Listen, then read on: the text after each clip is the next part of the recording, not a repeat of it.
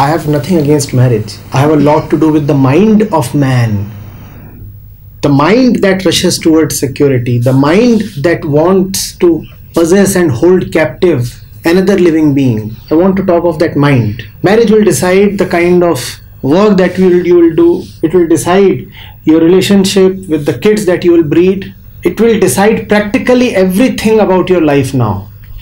That's why I talk about marriage. Otherwise, why must I bother?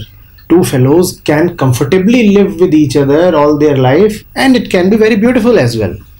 But what if both of them have come to each other in sheer darkness? What if they do not know what they are doing? What if they are getting into an irreversible trap? What if the mistake is final, incorrigible?